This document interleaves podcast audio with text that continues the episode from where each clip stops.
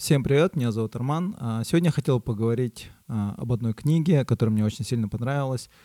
А, книга называется «Кризисы» Джареда Даймонда. В этой книге он рассказывает о шести странах, которые прошли через э, национальные кризисы, о факторах, которые помогли им преодолеть все эти кризисы. И почему меня это заинтересовало? Потому что особенно вот первая глава, глава про Финляндию, история Финляндии — как они преодолели, преодолели э, свой национальный кризис в начале 20 века.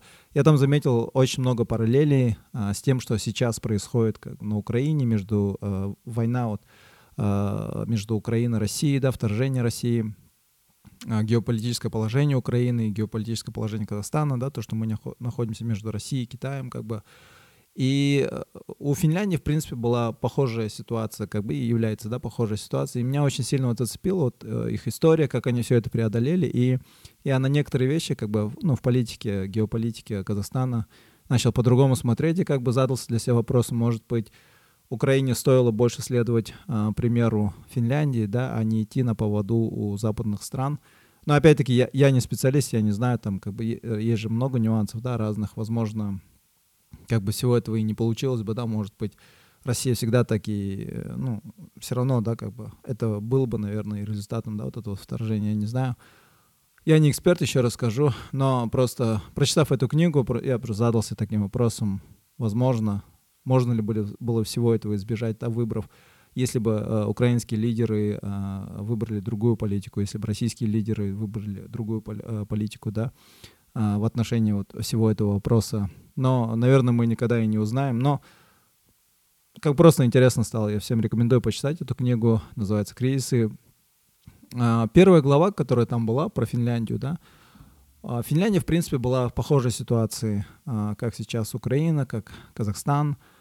Она была частью Российской империи, потом у них произошла нереальная гражданская война, там они получили независимость, да, потом Красная Армия на них напала, отбила у них Карелию, очень много финнов умерло, э, ну, из-за результата вот жестокости Красной Армии, да.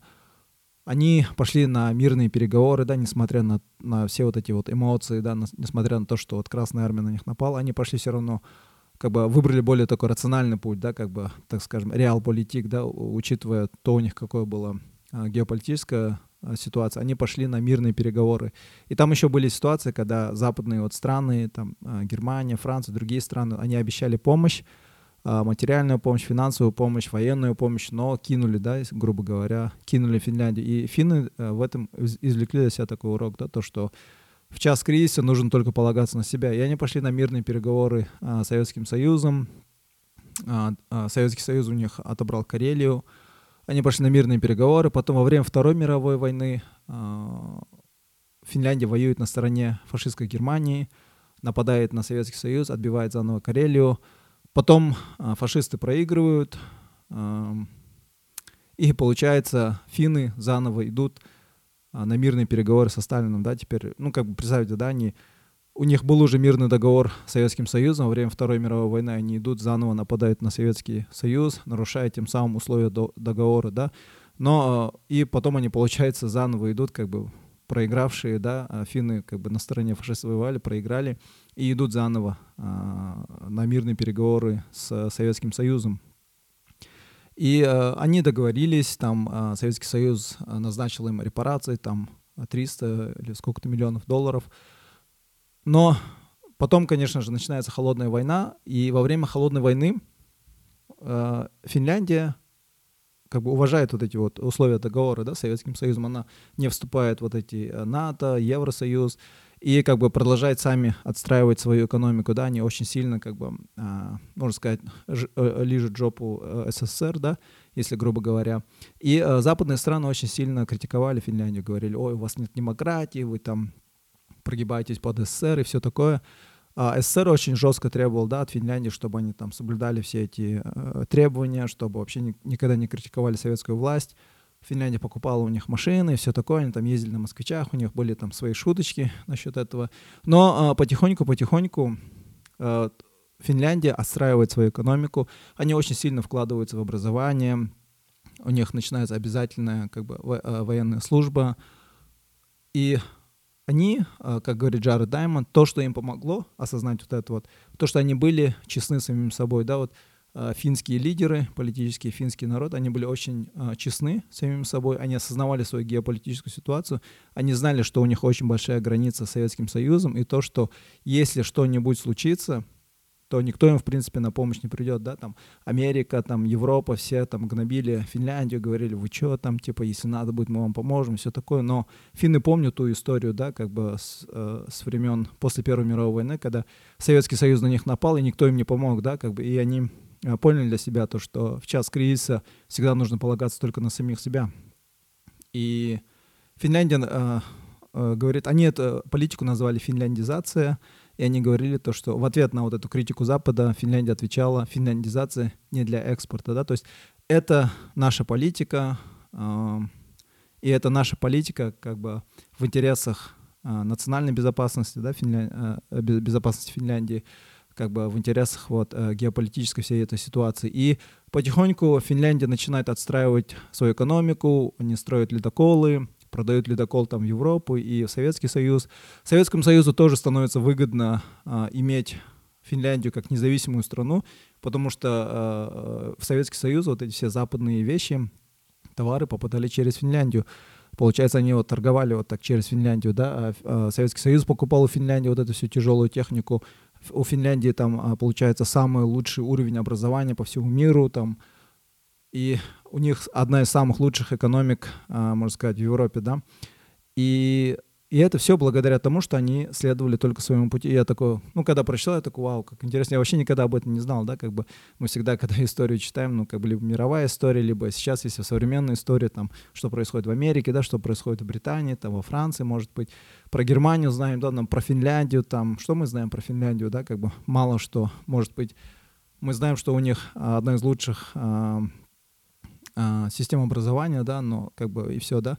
Но когда я узнал это, я такой, вау, ничего себе, да, как бы, а может, если бы украинские лидеры знали, да, всю эту историю Финляндии и выбрали такой же путь, как у Финляндии, да, то есть учитывая все вот эту вот геополитическую ситуацию, может, им стоило как бы следовать именно своему пути, да, не вступать в НАТО, не требовать вступления в ЕС, а как бы учитывая, быть реалистами, можно сказать, да, и а, как бы выбрать свой, свой путь. Да? Но опять-таки мы не знаем, как бы а, я не эксперт в этом деле, и там есть очень много нюансов, да, и после вот прочтения от вот этой вот главы, первой главы про Финляндию, я даже ну, так вот подумал то, что возможно, вот эти вот наши бывший президент, и сейчас вот нынешний президент, то, что вот выбрали вот такую вот политику в отношении вот Китая и России, возможно, как бы в этом есть какая-то мудрость, да, как бы мы иногда жалуемся, там, критикуем все такое, но, может быть, если посмотреть на историю, как бы на уроки других стран, может быть, это правильный подход, да, как бы я не знаю, но просто, мне кажется, это над этим стоит, да, задуматься. И, но там, конечно же, есть факторы, там очень много факторов, которые повлияли на а, то, что финля... финны выбрали именно такой путь, да, то, что они были честны самим собой, да, там финский народ, у них, а, может, какое-то свое вот это вот внутреннее качество да, самого народа, да, то, что они были а, очень честны самими собой, может быть, низкий уровень коррупции, да, как у нас в стране, в Казахстане высокий уровень коррупции, в Украине, да, коррупция очень высокая была. И, может быть, это тоже влияет. Ну, быть, конечно же, реалистами, да, не только должны быть лидеры реалистами, да, но и народ, возможно, должен понимать и учитывать, да, в какой ситуации, геополитической ситуации находится страна, да, и не думать, что э, там, внешние какие-то силы помогут нам выйти из какой-то кризисной ситуации, да. Конечно, э, истории бывают разные, и вообще очень сложно делать из истории, мировой истории, э, прямо, как можно сказать, такую книгу, да, для, говорит, мануал, да, как бы такую книжку, как бы, которую ты, уроком которых ты следуешь, и у тебя все будет окей, да, ты как бы какие-то там в прошлом были кризисы, какие-то моменты были, если э, знать уроки истории, то можно не повторять эти кризисы, да, то есть так мыслить нельзя, это очень, в принципе, историю так применять очень сложно, да, потому что если бы это было так, наверняка уже человечество разобралось во всем и не повторяли бы, да, своих ошибок, но ну, мы не знаем, да, как бы а, человеческая природа такая, то, что мы часто повторяем а, все те же ошибки.